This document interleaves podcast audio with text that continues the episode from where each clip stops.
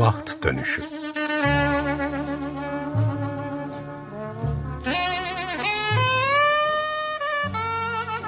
Kısa öykü okumaları ve büyüme biçimleri Hazırlayan ve sunan Ayşe Görür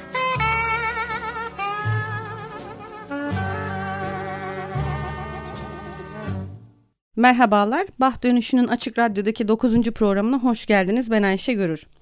Bah Dönüşü'nü hem Açık Radyo'nun web sitesinden hem de programın kendi Twitter ve Instagram hesaplarından et Bah Dönüşü e, takip edebilirsiniz. Kaçırdığınız programları da yine Spotify ya da Açık Radyo e, podcast programlarından dinleme imkanına sahipsiniz. E, bugün Amerikan Güney Gotiğini biraz daha eşeleyip kısa öyküde gotik konusuna uzun bir ara vereceğiz sonrasında. Daha sonra yine Güney Gotiğinden örneklerden ve fantastik öykü, büyülü gerçekçilikten bahsederken geri dönüşler yaparız illaki. Bu program biraz da e, bahsettiğim ileriki programlara altlık olacak nitelikte. Gotik terimi ilk kez İtalyan ressam, mimar, tarihçi Giorgio Vasari tarafından aşağılayıcı bir anlama gelecek şekilde kullanılmış. Ona göre bu üslup Roma'yı rağmalayan Gotlara yani barbarlara özgü bir sıfat. Kavram daha sonraları farklı dönemlerde, farklı coğrafyalarda farklı anlamlar kazanmış. Orta çağ kapattığı, Rönesans'ı başlattığı da söylenir. Yani aşağı yukarı 12 ila 15. yüzyıl arasından bahsediyoruz. Ee, bu dönem belki İtalya'da daha geç başlamış olabilir. Terimi ilk kullanan kişinin Vasari olması da tesadüf değil. Çünkü ilk olarak mimaride görüyoruz gotiğin sanat tarihindeki etkilerini. Ee, ilk örneği de Fransa'nın Amboise şehrindeki Saint Denis Kilisesi'ymiş. En ünlüleri ise Köln Katedrali, Notre Dame e, Katedrali, Duomo di Milano ve Floransa Katedrali. Floransa Katedrali tabii çok sevimli. Yani burası aslında geç gotik ve daha çok romanesk olarak e, adlandırılıyor. Ben Duomo di Milano hariç diğer üçünü görme şansına sahiptim. Bu anlamda tabii çok şanslıyım.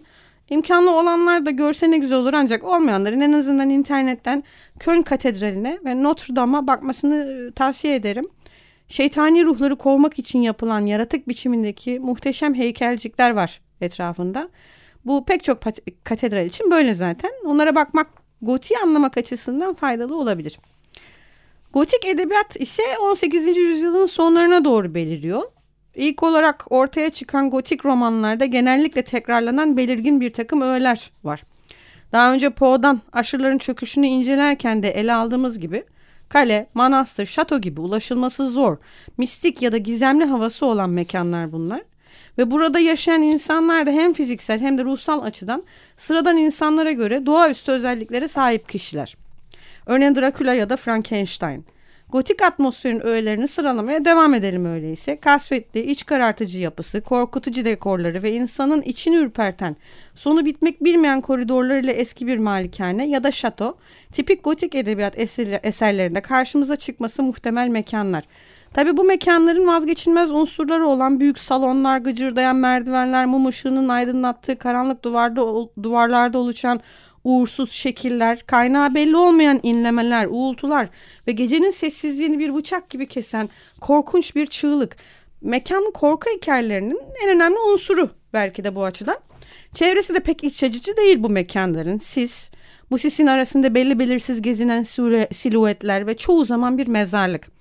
Orta çağın dini baskısı sonucu ortaya çıkan şeytan tanımları, hayaletler, cadılar, kötü ruhlar ve çeşitli canavarlar bu yeni türün ortaya çıkmasını tetiklemiş biraz da.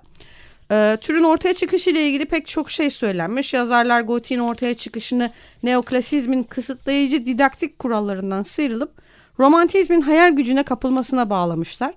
18. yüzyıl sonlarında ortaya çıkan ve okuyucuyu hayal gücünü kullanmaya iten romantik akıma gotiğin katkısı korku unsuru olmuş.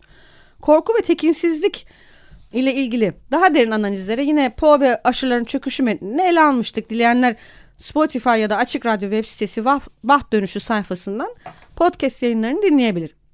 19. yüzyıl gotik edebiyat örnekleri ise şöyle Walpole, e, Otranto Şatosu, gotik kelimesini ilk kez kullanan o olmuş. Mary Shelley Frankenstein, Robert Louis Stevenson Dr. Jekyll and Mr. Hyde, Bram Stoker Dracula. Poe'nun pek çok eseri. 18. yüzyıldan günümüze gelen bu korku edebiyatının kaynağı insanoğlunun evrenin gizemlerine ve doğaüstü şeylere karşı bitmek bilmeyen merakı. Gotik bastırılmış duyguların, düşünülmesi bile günah ve yasak kabul edilen fikirlerin dışa vurumu aslında. Okuyucuyu hayrete düşürerek onu yüzleşmeye cesaret edemediği korkularla karşı karşıya getiren her türlü ayrıntı gotik romanlarda günlük hayatın bir parçası olmuş. Romantik akımda en önemli bağı da aklın sınırları dışına çıkarak hayal gücü el verdiğince yazmak. Daha sonraki dönemlerde sıradan insanların deneyimledikleri fantastik olayları akla nispeten daha yatkın bir açıklama ile anlatması devreye giriyor tabi.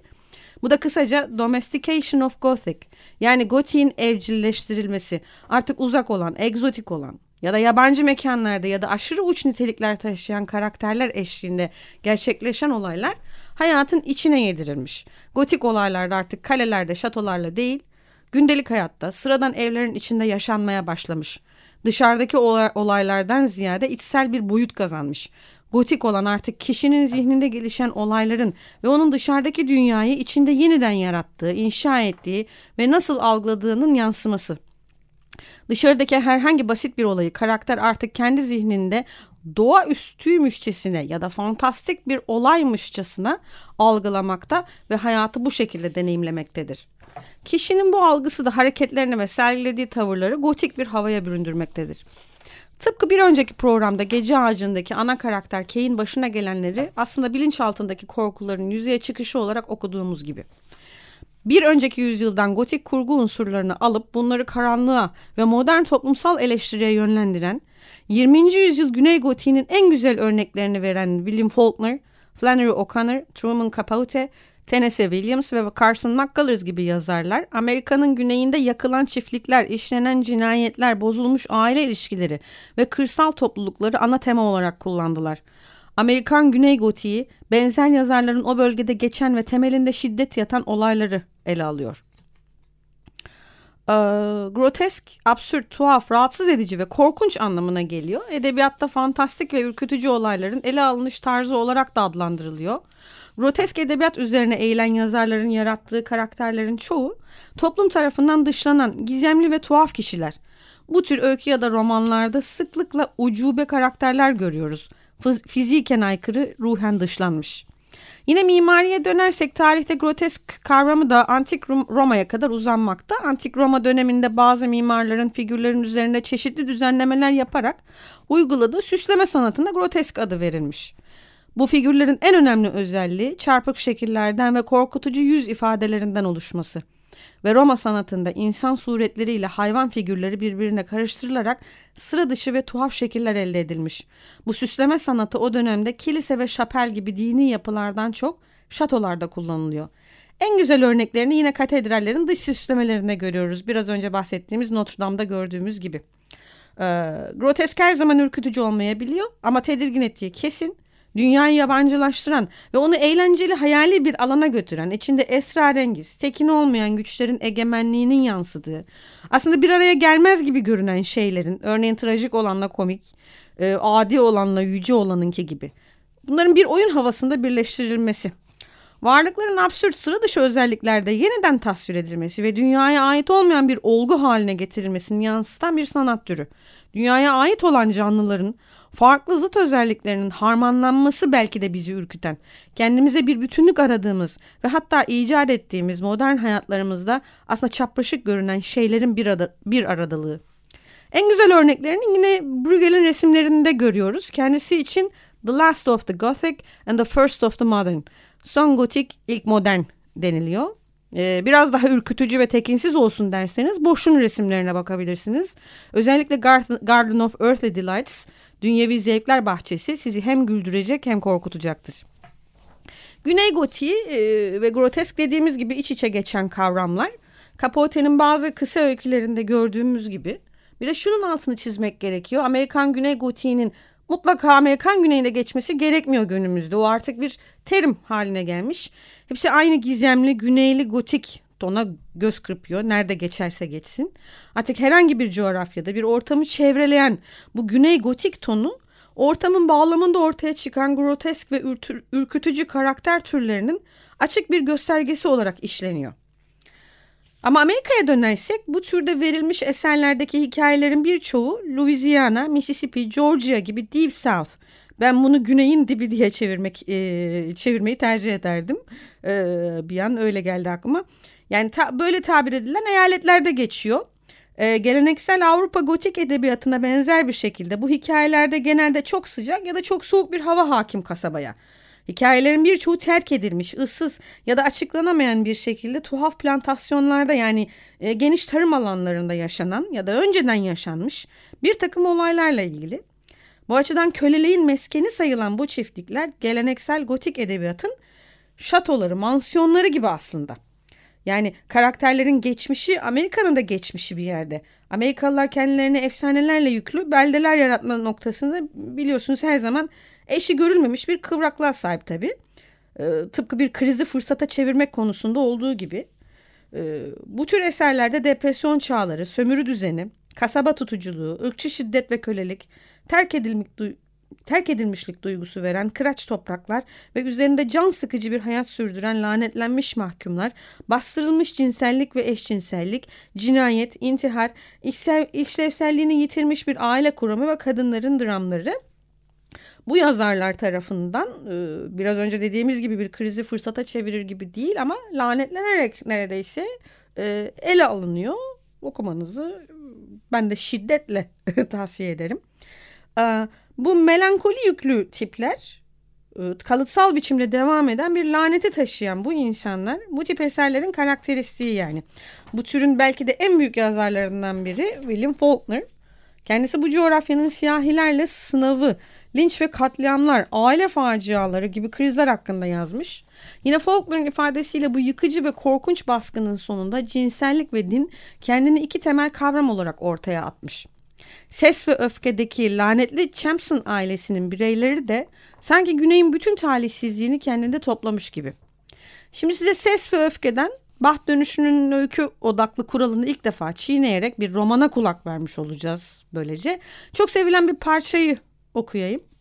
Faulkner'ı biraz bir milim olsun tanımış olalım eğer tanımıyorsak ya da biliyorsak ve seviyorsak hatırlamış olalım.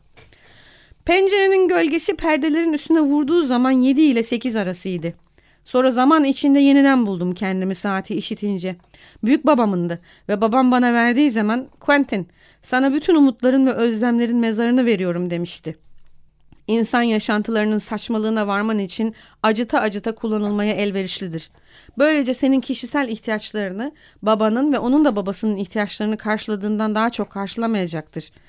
Bu saati sana zamanı hatırlayasın diye değil, ara sıra onu bir unutasın ve soluğunun hepsini onu elde etmek için harcamayasın diye veriyorum. Çünkü şimdiye kadar hiçbir savaş kazanılmamıştır demişti.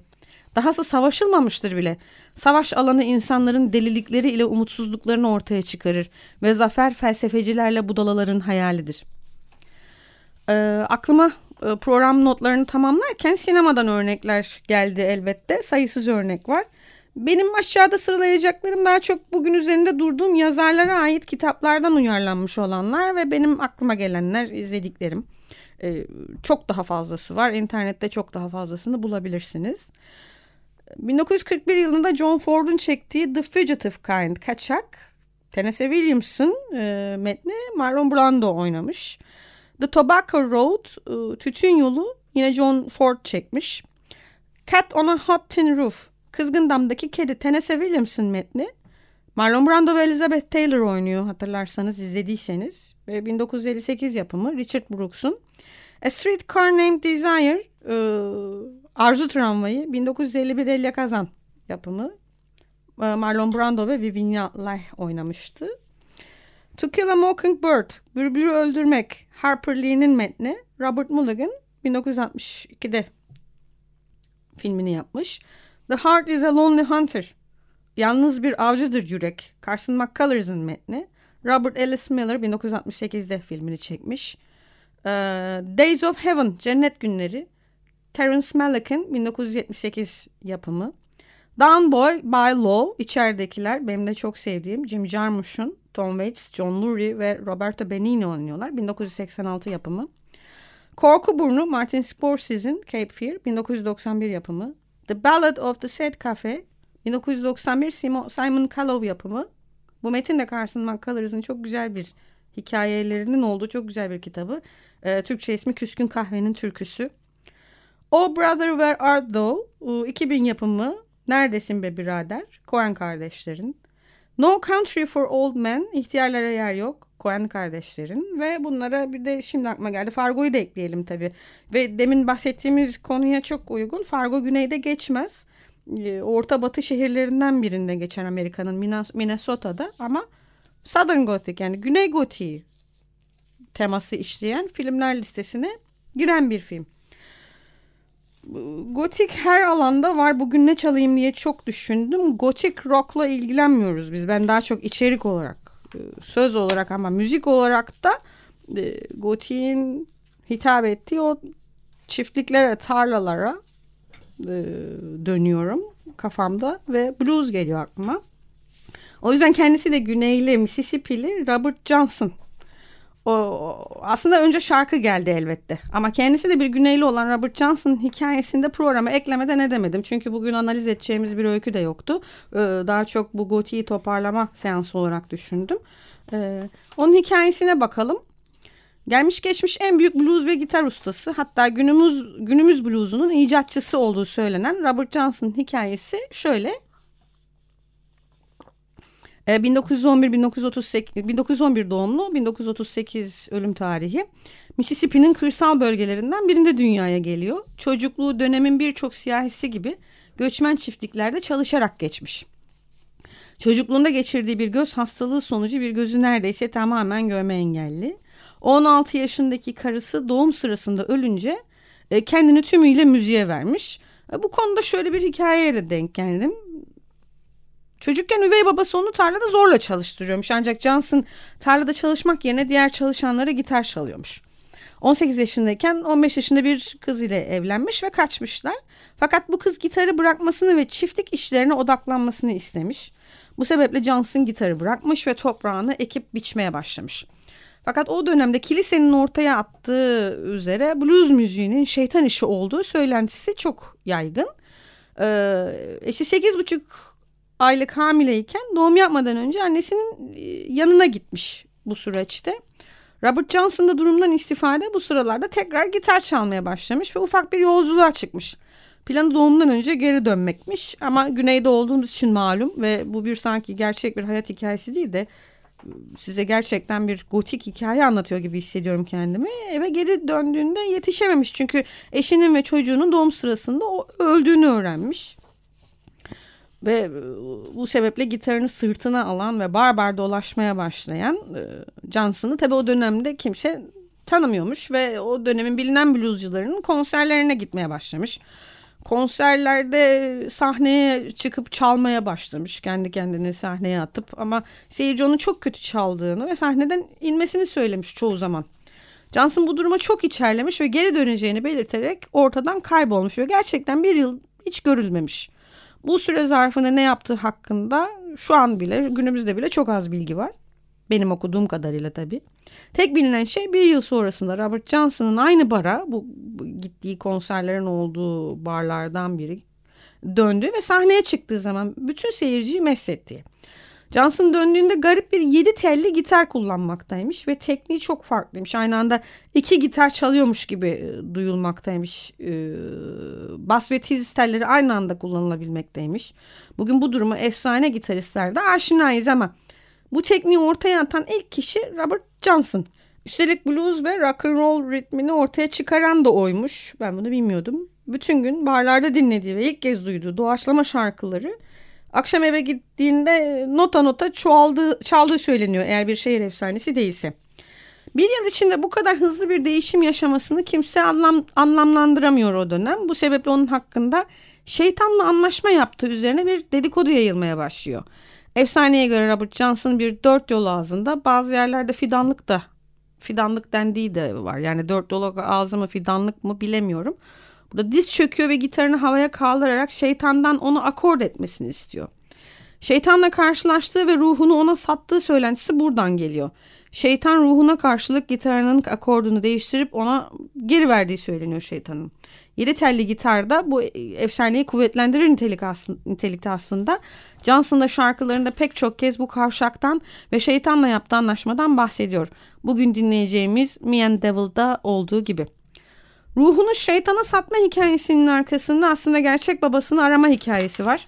Ee, öyle olduğu söyleniliyor, düşünülüyor.